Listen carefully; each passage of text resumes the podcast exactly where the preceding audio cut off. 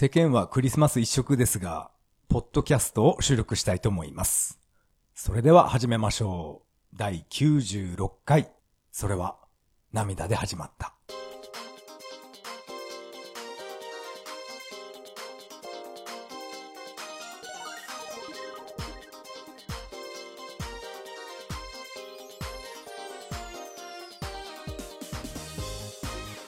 はい。改めましてこんばんは。タカと言います。よろしくお願いします。えー現在は25日21時過ぎましたね。今、日本テレビで、えー風の谷のナウシカやってます。まあ、私はね、あれは大好きなんで、今、録画しています。あの、カーナビのですね、私が持ってるカーナビの、カーナビの、えーアントニオ猪木の、猪木ナビ。あれはですね、SD カード入れて、テレビ番組を録画できるんですね。ですから、久しぶりにこの猪木ナビを、えークローゼットから出して、今、ナウシカ、録画しています。特に意味はないんですけど、まあ、車の運転中見るかと言われれば、まあ見ないでしょうね。なんで録画してるのかわからないんですけどね。まあこういう変なことをたまにやりたくなります。えー今回の本編はですね、えー先日24日クリスマスイブに、えーやっと到着しましたゲームギアミクロ、えーアレスタコレクションこのゲームの話を中心に、えーゲームの話をしたいと思いますそれでは本編の方よろしくお願いします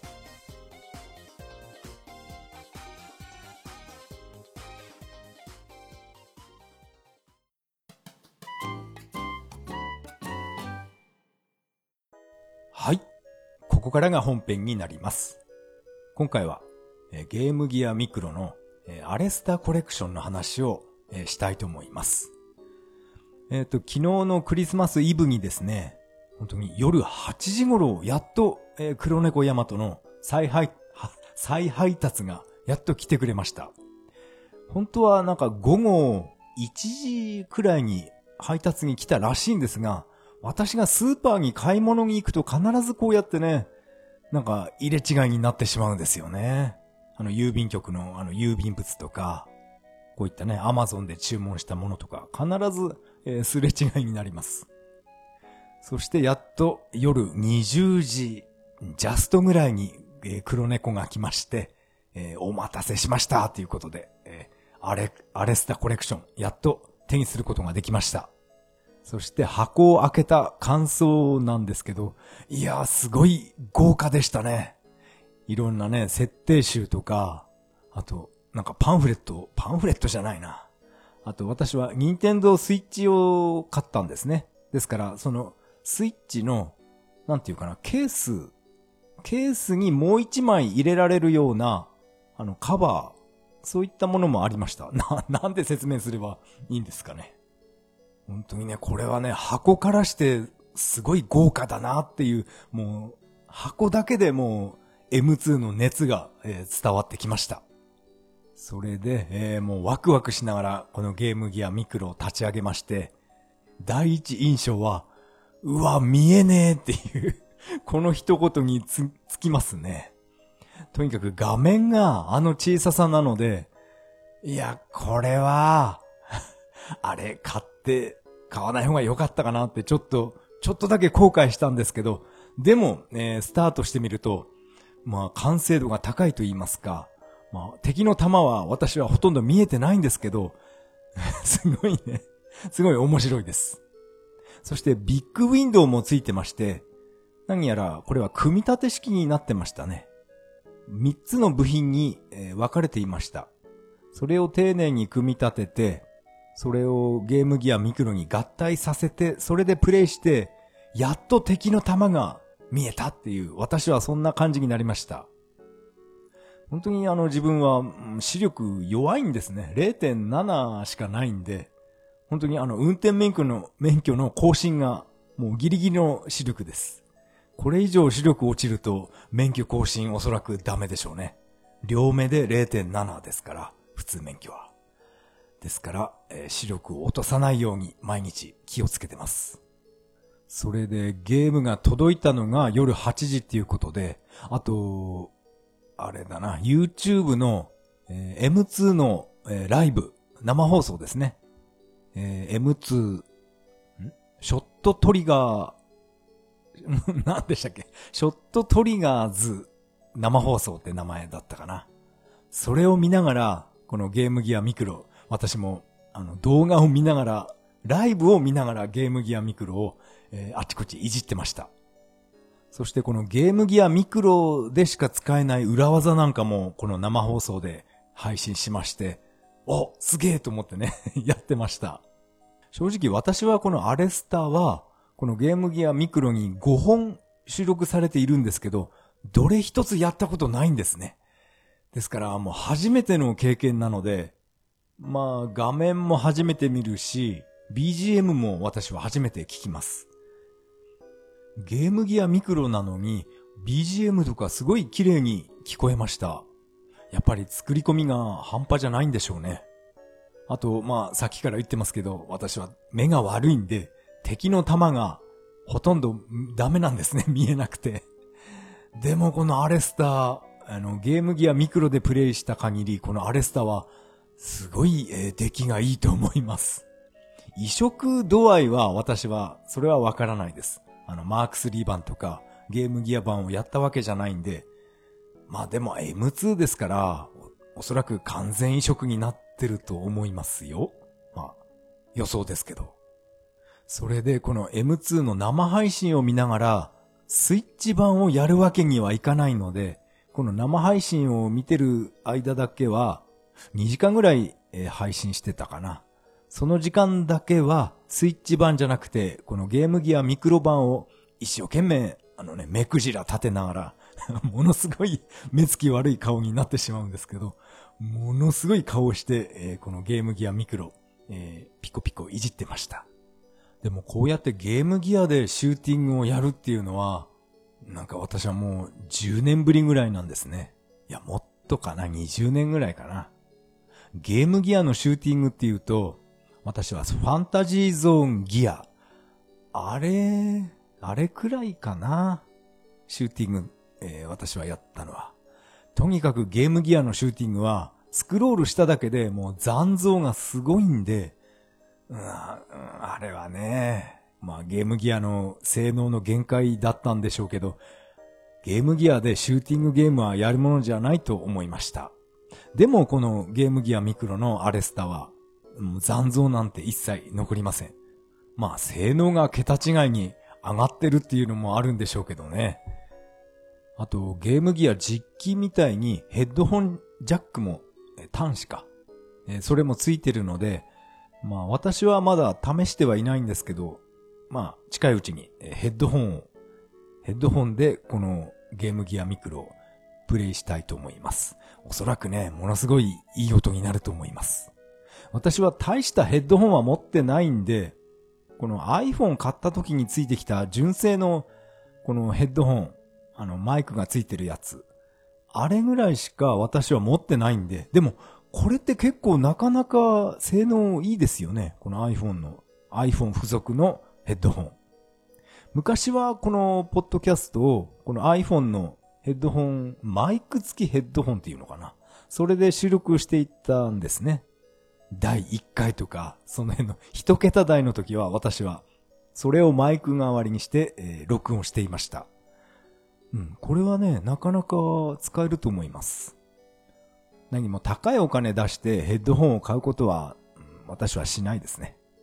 そして、えー約2時間の M2 生配信を見終わりまして、昨日は24日は、まあそれで 寝てしまったんですけど、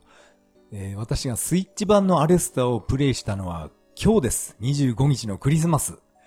なんかね、なんかクリスマスっていうことで私は、特に、特にね、イベントはないんですけど、一人で朝から盛り上がってました。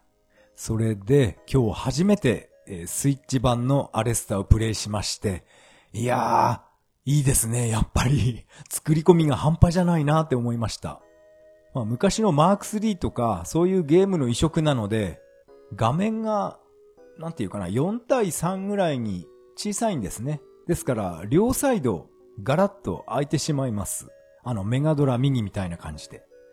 でも、この M2 のアレスタは、せっかく両側空いてるんじゃっていうことで、いろんなインフォメーションが、えー、詰め込まれていました。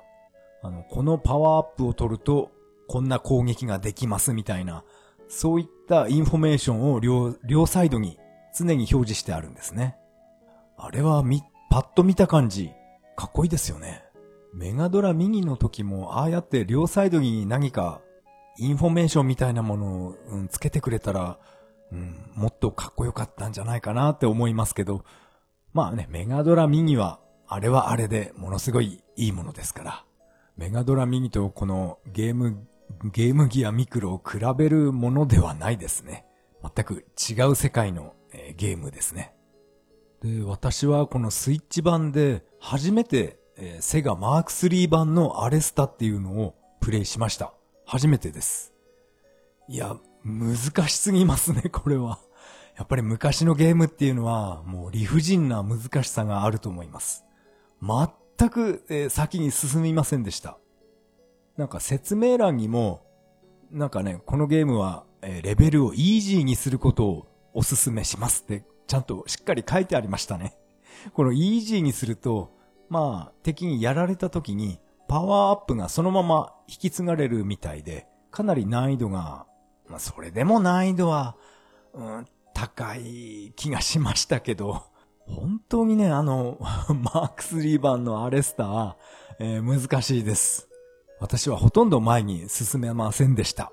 あと、これは、このゲームギアミクロだけじゃなくて、メガドラミニか。あれもそうなんですが、私はこの、こういったシューティングゲームで巻き戻しとかそういうのはなんか使いたくないんですね。巻き戻して何度も何度も同じところをやり、やり返して、やり返してっていうか、やり直して、それでクリアしても、なんかね、嬉しくないんです。ですから、こういったね、いつでもセーブとか、そういったものは、まあ、せっかくそういう機能があるのは嬉しいんですけど、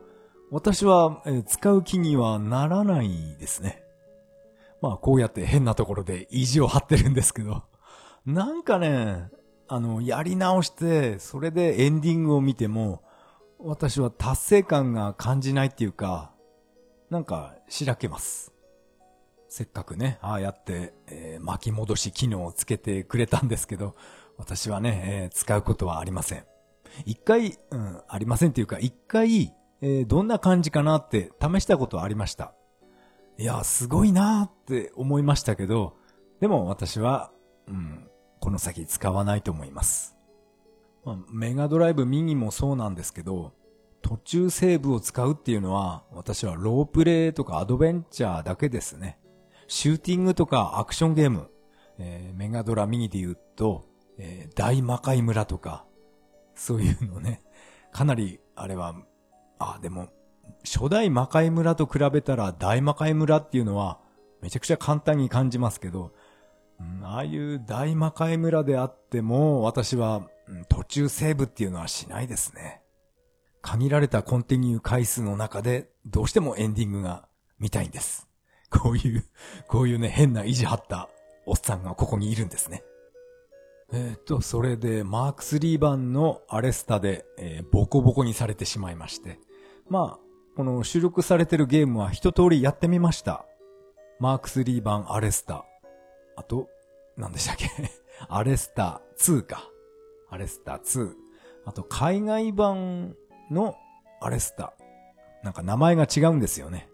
それと、あと、アレスタ3ですね。このアレスタ3が、これが今回の一番の目玉だと思いました。ゲームギアで新作を作ってしまうっていう、このね、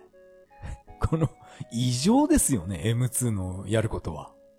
どうしてもう令和になってから、あの、ゲームギアで新作を作ろうって、そういう考えになったのか、すごいと思います。おそらくこの辺の開発秘話みたいな、こういった話は、今回このゲームギアミクロを買った時についてきた、なんか小冊子みたいな、あれになんか書いてあるんじゃないかなって思いました。まだ私はそれ、えー、全部は読んでいないんですけど、なんかいろんな人に、えー、インタビューとかそういう記事が、えー、載っていました。あの冊子を読むのも、え楽しみです。この今回のアレスタ3のこの主人公の女の子の、女の子がこれがね、なんか可愛いですよね。ちょっと釣り目になって狐顔みたいな感じでいいと思いました。名前何でしたっけ？名前覚える気がないんですよね。アレスター1から3、まあ、今回のこの5本全部、いろんなね、説明書とかあったんですけど、ほとんど読まずに、キャラクターの名前とか全く頭に入れていません。ただシューティングがやりたいっていう、それだけでした。ただこのアレスタ3の女の子、これはね、可愛いですよ。M2 生配信の時に、このアレスタ3の主人公の女の子の等身大の、ポップが、えー、ドーンって、えー、飾ってありました。今回のこのアレスタで、ん？コンテストみたい、ん？タイム、スコアアタックみたいなことをなんかやってるんですね。それで上位何人かにいろんな景品が出るらしいんですけど、そこに確か、この今回のアレスタ3の主人公のこの女の子の等身大のあのパネルが、えー、検証品としてあったと思います。なかったかな？確か、この等身大の、これプレゼントって言ってたと思うんですけどね。あと、来年かな？来年秋葉原で、このアレスタコレクションのなんかイベントが開催されますって、えー、そういった告知がありました。と、ゲームギアの実機で動く、このアレスター3かな？それを作ったみたいなんですね。その実機で、えー、遊びましょうっていう、なんかそんなこと言ってましたね。実機のロムを作っちゃうっていうのが すごいですよね。多分それは、うん、売らないとは思うんですけど。ただゲームギア実機でその動くアレスタ3をやった時に残像とかどうなんでしょうかね？ゲームギアの、あのね、当時の貧弱な液晶画面で、このアレスター3を動かしたら、やっぱり残像だらけになるんじゃないかなって私は思いますけど。まあ、このアレスタのイベントっていうのは、来年の話なので、うん、どうなってるかな。もう東京はね、コロナ感染者888人になって、あんなゾロ目出しちゃいましたからね。来年どうなってるのかな？コロナはただの風邪って言ってた正幸は逮捕されましたから。まあ、この話はいいですね まあ、釈放されましたね。まあ、えー、正幸は、えー、どうでもいいです。それで、えー、このアレスタの、えー、スコアアタックをなんかツイッターで、えー、やってるんですけど、まあこれはゲームギアミクロ版のアレスタのスコアアタックなので、プレステ4とかスイッチ版のそのアレスタは今回は関係ないんですね。ですから私はこのゲームギアで、このゲームギアミクロで、えー、スコアアタックっていうのはほとんど不可能に近いんですよね。なんか高得点を出したら、そのゲームギアミクロの画像をスマホで撮って、そのままツイッターでハッシュタグをつけて、え、アップしてくださいっていう、そういうなんか企画なんですけど、もうすでにものすごい数、えー、ツイッターに上がっていました。いやー、いいですね。敵の弾が見えていいですね。私は本当にこれはね、無理です。ビッグウィンドウミニをつけても、これは、あの、本当に、えー、辛すぎます。だからある意味、M2 じゃなくてセガが出したゲームギアミクロ、あれは買わなくて正解だったのかなって思いました。あの1インチの画面であの、シャイニングフォースとか、果たして自分は、え、できたかなって、え、ふと思いました。あ、でも、アレスタみたいにシューティングじゃないから、シャイニングフォースぐらいはできたかな。シャイニングフォースとか、アウトラウンとかね。あの辺はもしかしたら、目が悪い自分でもできたかなって思いますけど、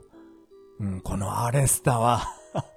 アレスタはちょっとね、ものすごい顔になってますから。このね、目つき悪い顔を逆に、スマホで撮ってえー、ツイッターにアップしてやろうかなってちょっと思いましたけど、まあそれはやめました。このアレスタコレクション。まあ私が買ったのはスイッチ版なんですけど、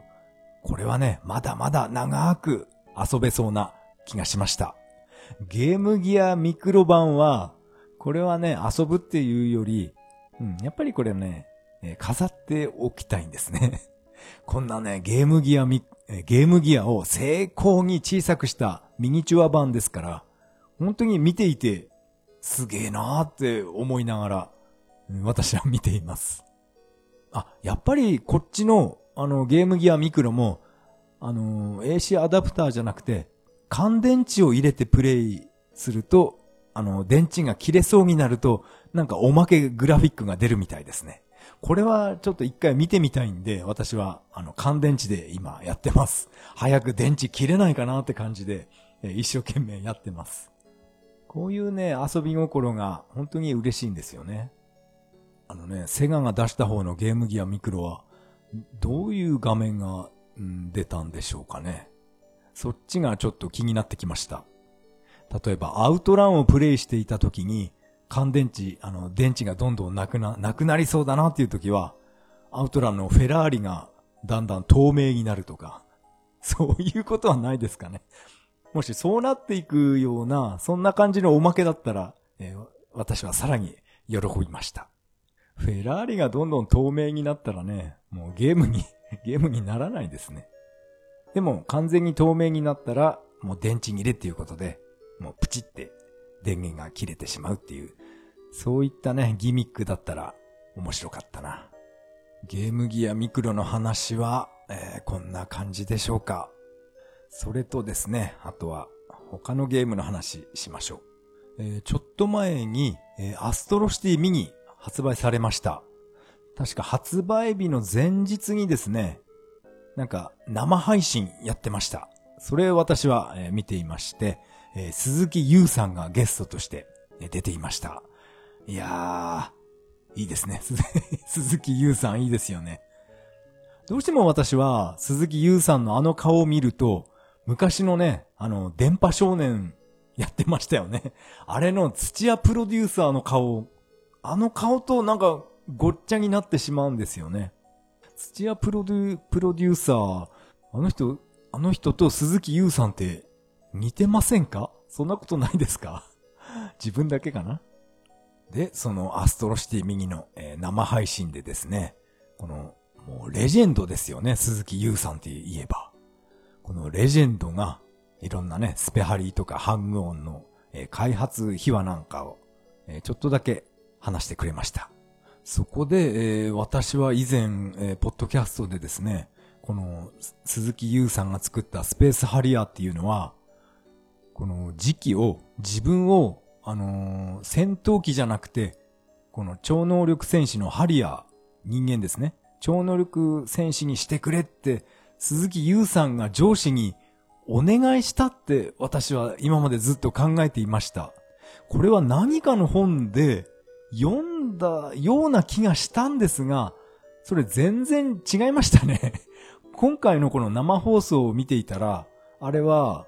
えっと、最初はスペースハリアですね。スペースハリア。最初はやっぱり戦闘機で作っていて、で、そのパターンが多すぎて、なんか容量食っちゃうっていう、そういう理由で、えー、人間にしたって言ってましたね。鈴木優さんが。だから、別にね、鈴木優さんが上司に、なんか今までのか、あのー、もらった給料全部会社に返すから、お願いだから人間の人間を主人公にしてくださいっていう、このエピソードっていうのは、えー、私が勘違いしてました。すいませんでした。いや、勘違いっていうかね、なんか本で読んだと思ったんですよね。その本で読んだっていうのも、これは私の夢だった、えー、可能性が出てきましたね。なんかもうよくわかんなくなってきました。まあそういったわけなので、あの、スペースハリアーっていうのは、まあもともとは主人公は戦闘機で、えー、そのグラフィックのパターンがものすごい容量食っちゃうので、えー、しょうがないから、あの、人間にしたっていう。それがね、えー、正解でした。えー 本当にね、私は勘違いしてましたね。で、この生配信でも、えー、出演者が言っていましたけど、当時このスペースハリアーをゲームセンターで見たときは、足がガタガタ震えたって言っていましたね。あの人、あの人の名前、名前わかんないですけど。セガトイズの人でしたっけ？本当に、あの、スペースハリアー登場した時は、もう、まあ私もそうですけどね、本当に度肝を抜かされました。この座席が動くんだって、それだけでもう、もう衝撃的でした。スペースハリアーは私は中学生の時ですね。宇都宮にある東部デパート、あそこのゲームコーナーで私は初めてこのスペースハリアーっていうものを見たんですね。中学生の時。友達とですね、電車に乗って、うん、宇都宮デパートは東部デパート行こうぜっていうことになって、それで、え、スペースハリアーを初めて見て、本当に私も、えー、衝撃的でした。足は震えなかったですけど、うん、これはね、もう衝撃を受けたゲームでした。このアストロシティミニ生配信で、えー、バーチャファイター対決が、えー、やりまして、えー、池袋サラ、久しぶりに、えー、見ましたね。なんかすごいですね。なんか、サングラスかけて。なんか、なんかね、なんかチンピラみたいになってましたけど、なんで、ああなっちゃったんでしょう？昔はあんな感じではなかったと思うんですけど、えー、どうしたんでしょう？でも池袋サラ、懐かしかったですね。あの、当時のバーチャ2ブームはものすごいものがありましたから、まあ、池袋サラ、ブンブン丸、あと大門ラウとかいましたよね。キャサオなんていうのもいましたね。あ、あとは、ブンブン丸じゃなくて、ね、ブルンブルン丸っていうのいましたよね。名前がふざけてますよね。ブルンブルン丸ってあのバーチャ1の対戦を見たら、なんかね、私もアストロシティ見に欲しくなってきましたね。確かにあれはアーケード版より、あの、解像度、えー、上げてるみたいですね。意図的に上げたみたいですね。でも YouTube なんかで、このアストロシティミニの、プレイ画面見てると、ああ、バーチャ1やりたいなっていう気分になりました。バーチャ1だけじゃなくて、あの、デスアダーの復習とか、うん、やってみたいなっていうゲームは確かに含まれていますけど、でも、えー、このゲームはいら、いらないぞっていうのも含まれているんで、私は買わなかったんですけどね。でも YouTube 見るとやっぱり、うん、楽しそうですね。ただみんながみんな、あの、開封の儀っていうのをやるんですね。あれは正直、えー、いらないです。私はその部分は必ず、えー、早送りしてしまいます。どうしてみんなあれやりたがるのかな？開封の儀とか、あと、アストロシティミニもゲームギアミグロもそうなんですけど、すぐ分解する動画がアップされますよね。あれって、本当に何が面白いのかな？せっかくお金出して買ったのに、あんなバラバラにしちゃって、その後どうするのかな？また、組み立てて遊ぶならいいんですけど、バラバラにしたままそのまま捨てるっていうことなんでしょうか？捨てはしないかなそれで、えー、なんとなく気になって Amazon でアストロシティミニを見てみたんですけど、中古で、えー、1万1000円ですね。まだまだ高いです。それとは逆に、ネオジオミニありましたよね。あれは中古で5000円も出せば変えてしまいます。ですから、ネオジオミニの方を、あ、いいなーって 思ってきました。でもあれはあれで、キングオブファイターズばっかりなんですよね。あとメタルスラッグとか。あ、でも、えっ、ー、と、40本近く入ってるんでしたっけ？それで5000円で買えるならいいかもしれませんね。ですから、アストロシティにミニももうちょっと待てば5000円ぐらいになるかなと思って今、えー、期待しています。そんなね、アストロシティミニの、えー、YouTube ばっかり見ていたら、まあ自分でもバーチャファイターやりたくなりまして、そして久しぶりにプレステ3のバーチャファイター5ファイナルショーダウンをやってみました。私のプレステ3のコントロールパッドはもうほとんどいかれてるんで、あの あの、サラのサマーソルトとか、もう全然出なくなってるんですね。それでも一生懸命遊んでました。そして、このプレステ3のバーチャファイターですけど、ネット対戦がまだできたんですね。なんとなくそれやってみたら、思いっきり知らない人と繋がってしまって、えー、ボコボコにされてしまいました。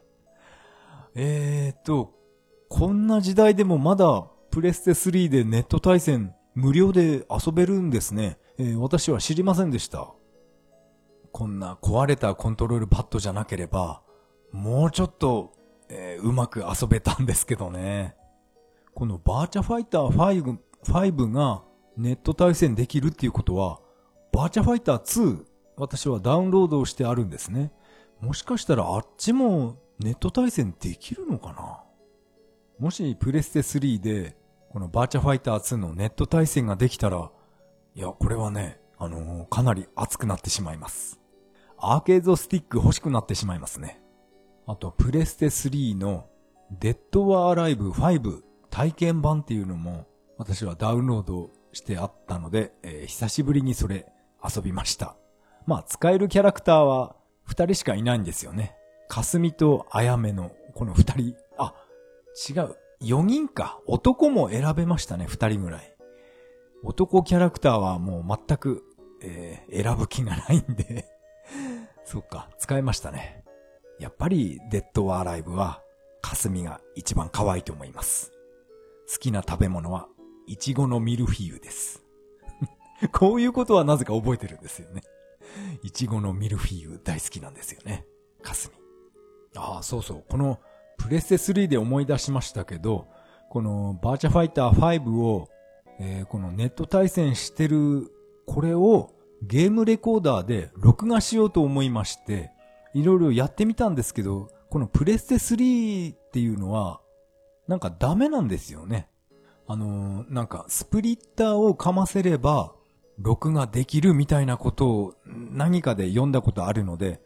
私はあの、ゲームレコーダー買った時に、スプリッターっていうのは一個なんかおまけでついてきたんですね。それを初めて使ってやろうと思って、えー、やってみたんですけど、録画も何ももうテレビに、液晶テレビに映らないんですね。スプリッターを通すと。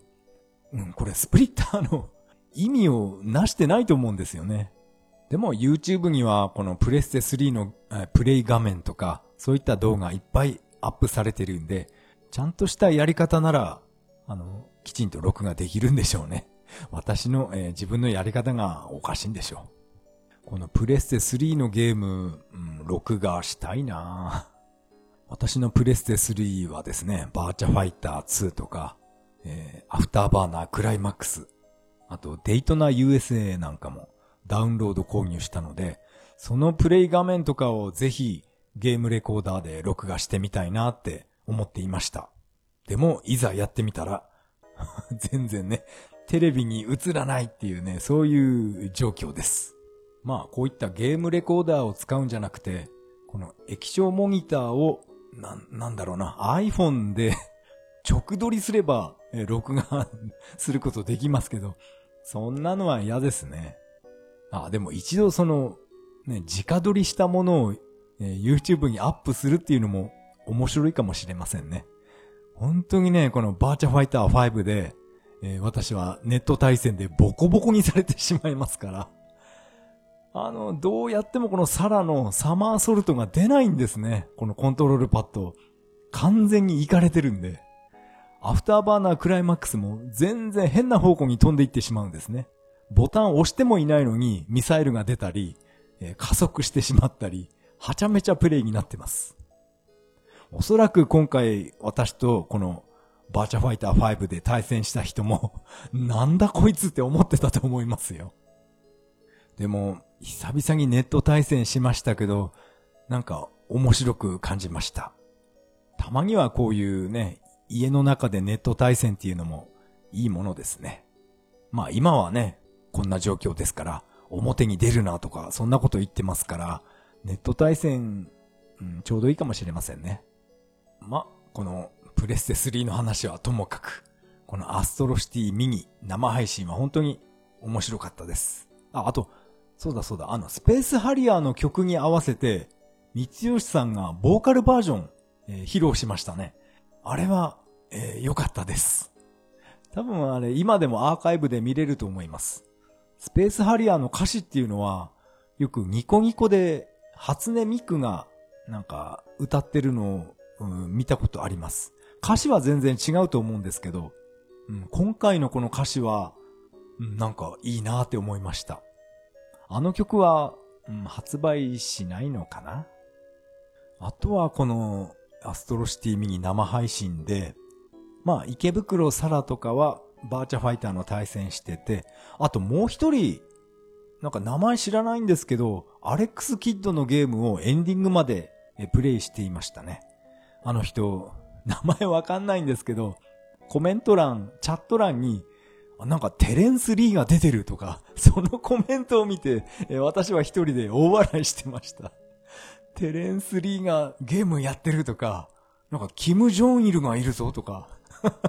やばいコメントが流れていました。テレンス・リー似てますよね、あの人。あれ面白かったです。あと、ここ最近、何やらゲームの話が結構上がっていたと思います。SNK から、えー、新しい新ハードが出す、出るみたいな、そういった噂も出てますよね。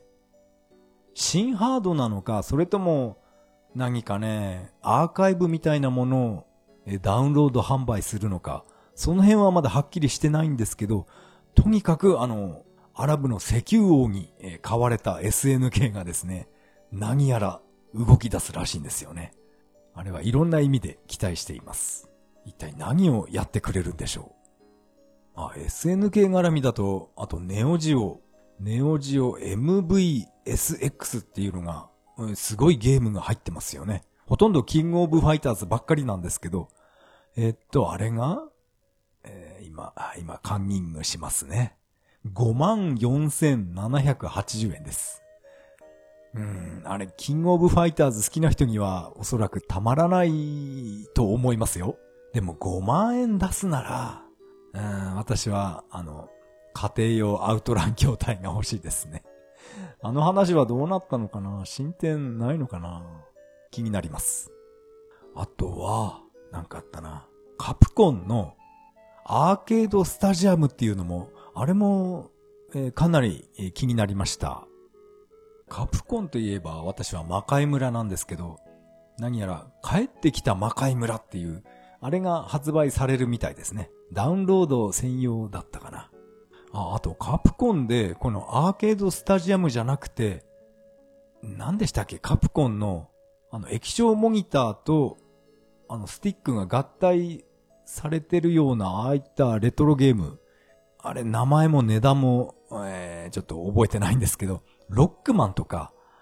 ロ,、ロックマンと何入ってたかな？なんかあれも、えー、正式に発売されるそうなんですけど、あっちよりも、こっちのアーケードスタジアムの方が、こっちの方が、えー、やりたいゲームがいっぱいあります。私が買うとしたら、こ、こちらのアーケードスタジアムですね。戦場の狼とか、あと、魔界村、ん？大魔界村入ってたかな？あとは天地を食らうとか、なんかね、やってみたいなっていうソフトが結構入ってるんで、私はこのアーケードスタジアム非常に気になっています。ただ、私が好きなエグゼドエグゼスが入ってないんですよね。あれ、私は大好きなんで、あれ子供の頃、えー、駄菓子屋で友達と二人プレイやってました。あ、このエグゼドエグゼスが入ってないっていうのは、あれかな？あの、ヤシチとか、サキチが出てくるんですね、このゲーム。だから、関係ないかな？水戸黄門、うん、関係、関係ないですね。TBS の許可がいるのかなって、今ちょっと思ったんですけど、まさかね。まさかそれはないか。ちょっと今回は、えー、だらだらと長く喋ってしまいましたね。まあそれだけ、えー、最近はレトロゲーム業界っていうかね、レトロゲームが非常に盛り上がってると思います。まあ以前話したこの家庭用アウトラン筐体、これも気になりますけど、うん、やっぱり私はレトロゲームが好きなんで、セガマーク3ミニとか SG1000 ミニ、このあたりが発売されたら私は真っ先に食いつきます。これはもう断言しておきましょう。クリスマスだっていうのに、えー、一人でダラダラ喋ってしまいましたね。えー、今回のゲームの話は以上になります。ありがとうございました。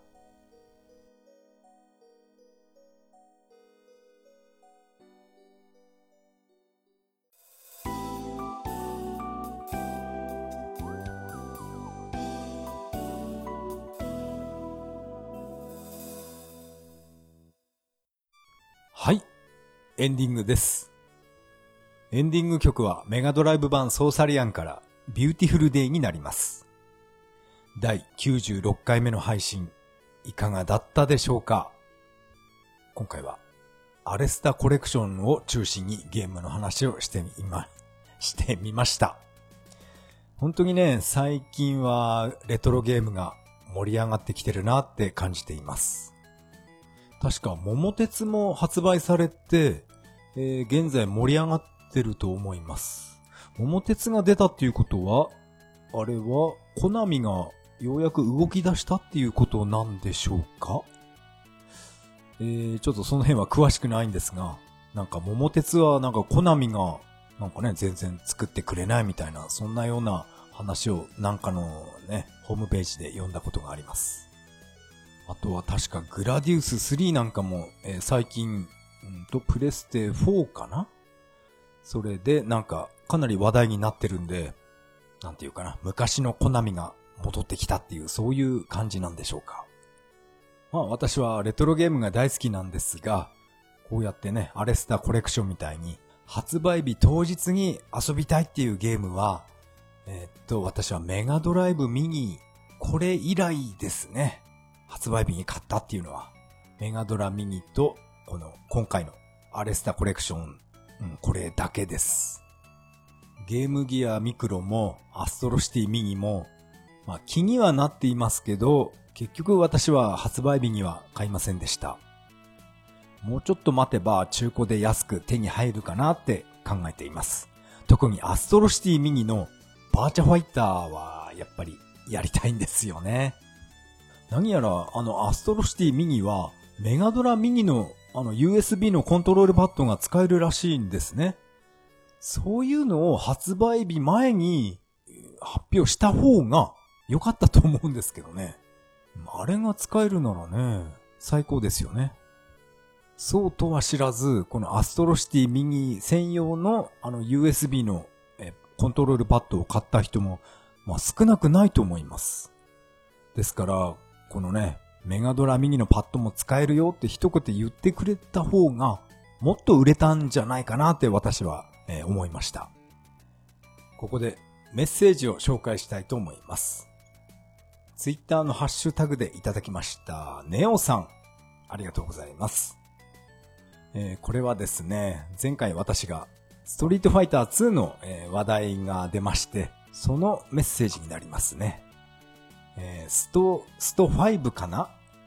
強化された波動拳などは最後のボタンを2つ押せばゲージを消費しつつ出ます。といただきました。ネオさん、メッセージありがとうございました。えーと、これはですね、おそらく私がミカドでプレイしたスト2っていうのは、これスト5じゃなくて、スーパーストリートファイター2だと思います。確かキャラクターにえっ、ー、と、あの、ブルース・リーみたいなやつとか、あと、なんとかホークとかいるやつなんですね。あれは多分スパ2ってやつだと思うんですよね。もうそれすらわからないほど私は、えー、ストリートファイターシリーズ分かってないんで、ストリートファイター5ではないですね。あ、でも、5じゃないとしても、スパ2でも、この波動拳とかは最後、最後のボタン2つ押せばすごいエフェクトがついたあの波動拳が出るってことなんですかね。せっかくね、あのメッセージもらったのに すいませんね、何もわからなくて。確かスパ、スパ2もゲージありましたよね。確かメガドラ2、あ、メガドラミニにスパ2入ってましたよね。あれゲージはなかったかな すいません、全然わかりません。あの、スト5っていうのは、よく、あの、梅原がやってるのが、あれが、スト5ですよね。違うのかな、えー、間違ってたらすいません。よく、YouTube で見るんですけど、あの、梅原が、あの、ストリートファイターやってて、あの、チュンリーの百列キックをガードして、あの、逆転しますよね。あの YouTube 何回見ても、えー、うおーって 見てるこっちも、えー、盛り上がってしまいます。確か私があの、梅原のスト2のあれを見たのは、有吉の深夜番組で初めて見たんですね。あの、チュンリーのキックを全部ガードして、ガードっていうか、あれは、どうやってるんでしたっけ？とにかくあれを、キックを全部ガードして、そして、あの、昇竜拳をチュンリーに決めて大逆転するっていうね。あれはすごいですよね。あの、チュンリーの、あの、キックを全部ガードしたとき、最後の蹴りの一発っていうのは、あの、梅原は、ジャンプして、なんかガードしたように見えたんですけど、あれは、チュンリーの最後の一発っていうのは、あれはジャンプしないとガードできないってことなんでしょうかね。いや、全然わからないんですけど、全然わからない私にはそう見えました。あの、チュンリーの蹴りを全部ガードできたからといって、その後簡単に昇竜拳が入るっていう、そういうわけではないんですよね。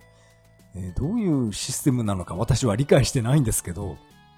チュンリーの蹴りを、キックを全部ガードするだけでも難しいのに、その後、昇竜拳を入れるっていう、それもまたものすごい難しいことだったのかなって、えー、私は一人で考えていました。なんだろうな、まあ私が得意なバーチャファイターに例えると、バーチャファイターのアキラの鉄山鋼っていうのは、あれはガードされてしまうと、ものすごい、あの、アキラの効果時間が長いんですね。ですから、鉄山鋼をガードされてしまうと、もう敵からもう攻撃され放題になってしまいます。あの、チュンリーのキックを全部ガードされたっていうのはそういうことなのかな？わかんないなえー、ネオさん、メッセージありがとうございました。メッセージは以上になります。このポッドキャストでは皆さんからのメッセージをお待ちしています。シーサーブログの投稿フォーム、またはツイッターからハッシュタグ、それは涙でとつぶやいていただけると大変励みになります。最後は雑談しますか。こんなクリスマスの夜に一人で雑談を録音、録音しています。悲しいやつですね。えー、っと、近頃はですね、私は朝昼晩3食全部オートミールを食べています。これはですね、YouTube で中山筋肉の、えー、筋肉 TV っていうね、あれを見まして、あ、なんかオートミールっていうのはもう栄養素満点なんだなって思いまして、えー、私は3食全部オートミールになってしまいました。えー、単純な頭ですね。このオートミールに牛乳と卵を混ぜて、なんていうかな、ホットケーキみたいにして焼いて食べたり、あとはスーパーでキャベツを買ってきまして、このオートミールでお好み焼きを作って、えー、食べたり、そんなことをしています。私は野菜苦手なんですけど、こういったお好み焼きみたいにバリバリに焼いてしまうと、私は喜んで食べるんですね。なんていうかな、あの、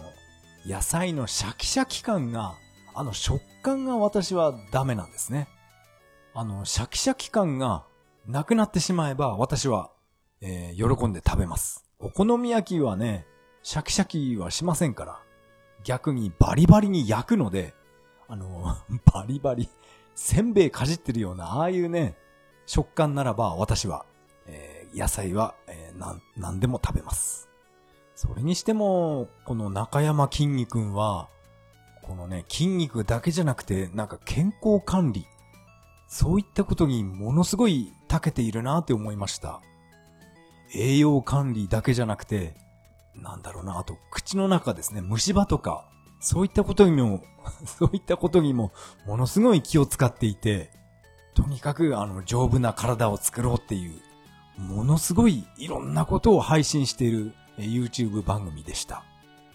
健康な体を作るには、この筋トレとかダイエットとか、あと睡眠時間とかいろんな、いろんな引き出しありますね、あの人。テレビで見るときは全然面白くないなって私は感じていました。でも YouTube で見る中山きんに君は、なんて言えばいいのかな健康マニアっていう、そんな言葉じゃ収まらないですね。そんな中山きんに君の、真似をしまして、私はオートミールばっかり食べてます。オートミールに、あと、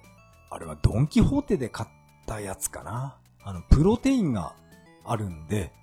そのバナナ風味のプロテインを混ぜて、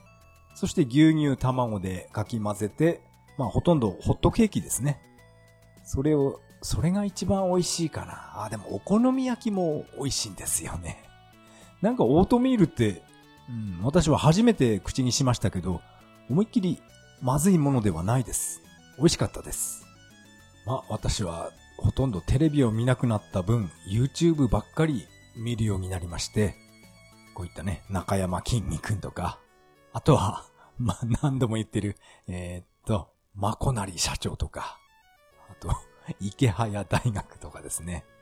そういった系の、えー、YouTube ばっかり見ています。まあこれはどの YouTube にも言えることなんですけど、必ずアンチっていうのが出てくるんですね。もうそんなのはインチキだとか、こんなのは変な宗教だとか、わざわざこのね、YouTube を見に来て、そういった変なコメントを書き込んでいくっていうね、そういったアンチがいますよね。ああいう人たちって普段何やってるんですかね？わざわざ自分が嫌いなものを見に来て、で、わざわざ書き込んでいくっていうね。その心理が私はわからないんですけど、嫌なら見に来なきゃいいんじゃないかなって思いました。こんなのはインチキだとか、変な宗教だとかね。何なんですかね。確かに、まあ私も、これはちょっと宗教だなっていう、そういうところは感じています。なんとかの水っていうのが、なんかね、数千円とかで売ってたり、まあね、確かに、あれは多分宗教だなって私も思いましたけど、嫌ならそういった商品買わなきゃいいだけであって、わざわざね、そんな変な書き込みしなくてもいいんじゃないかなって思いました。水とかお香ですね。ああいったものが数千円、数万円で売ってるみたいなんですけど、私はそういったね、数万円も出して水とか買う気はないんで、そういうのは一切手を出しません。でも、YouTube でね、番組を見るだけなら無料ですから、私はそういう宗教とか一切関係なく楽しんで見ています。あ、そうそう。こういったね、スピリチュアル系の YouTube で、えー、今思い出したんですけど、私が何度も何度も言ってる断捨離。断捨離の話ですけど、私は夢の中でも断捨離してました。何なんですかね、これは。夢の中で、えー、っと、ああ、このステレオコンボいらないとか、あこのアイドルの CD もういらないとか、夢の中なのにそうやってね、断捨離してるんです。そんな夢を見てね、目が覚めた時、思わず私は 朝笑ってしまいました。なんだ俺って夢の中でも断捨離してんのかと思ってね。思い起こせば今年は私は断捨離ばっかりやっていたような、そんな気がしました。まあ家の中のものだけじゃなくて、まあ私はね、思い切って会社を辞めたわけで、そこでね、もう面倒な人間とはもう連絡取らないっていう感じで、もう人間関係も、断捨離したようなものですから、本当にね、身軽になりましたね。あと、これはまだ決定はしていないんですが、まあ来月、来月っていうかもう来年の話になってしまいますけど、もしかしたらまた もしかしたら、えー、私は、えー、来月からパソコン教室、あそこへ通う、通うようになるかもしれません。まだね、面接やるかどうか、面接の日にちとか決まってないんで、なんとも言えないんですけど、そういったね、願書は、えー、提出しました。まあ私は現在無職で毎日遊んでるわけじゃないんで、いろんなことを、えー、行動しています。あと今月、今月って言っても12月初めあたりにですね、手話講座の面接を私は受けたんですね。来年から始まる手話講座にその講座を受けるだけのレベルかどうかっていうのを何か面接するっていうことなので、私は 思い切ってその面接受けてみました。合格ですっていう通知は、まあそれはもう来たので、まあ来月から1月からあの手話講座続けるっていうことはもう、これはもう決定しています。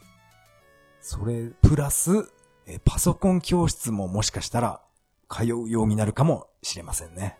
とにかく私はこのパソコンで、パソコンで仕事がしたいんです。ですから、もうパソコン教室でも何でも、えー、通う、通うつもりです。うん、おそらく今回がこれが年内最後の配信になると思います。まあもしかしたら気が向いたら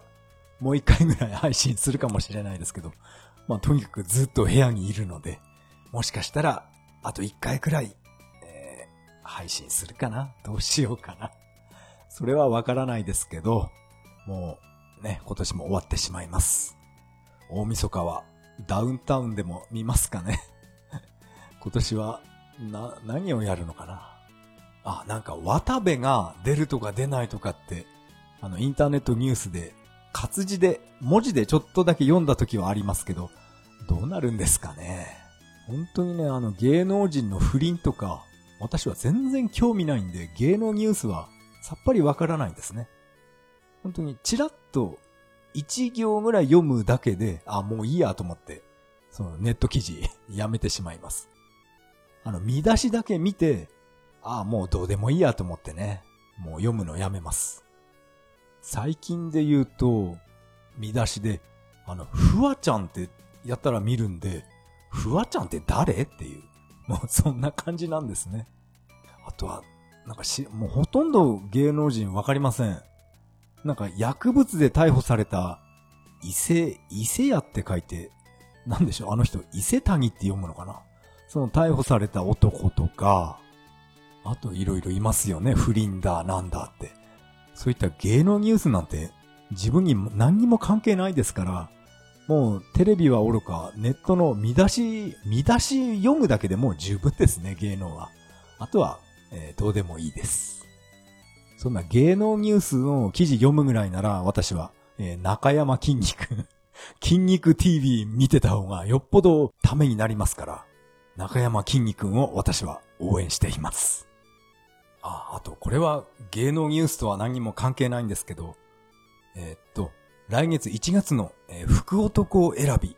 あれは中止だそうです。いやー、やっぱり中止になりましたか。こんなね、コロナウイルスが、あ、コロナウイルスじゃない。メディアウイルスがですね、もう蔓延してるので、もう、あの、密になっちゃいけないっていうことで、えー、福男選びは中止が決定しました。私はね、4年連続かな参加したのは、ついに、えー、途絶えてしまいました。残念ですね。このメディアウイルス、あと2、3年は続くんじゃないかなって思ってます。このコロナウイルスよりもね、インフルの方が、よっぽどまずいだろうって、あの、ツイッターで、桜つよしさんも強く言ってますよね。うん。そっちの方が私は正しいと思ってます。まあこれは人それぞれ考え方違いますからいいんですけど、私もコロナは、これは大した風邪じゃないなって思っています。ただメディアがもう面白おかしく煽るんですよね。あれが見ていて不快なので、私はテレビは見ないようになりました。それでは次回配信まで良いお年を。さよなら。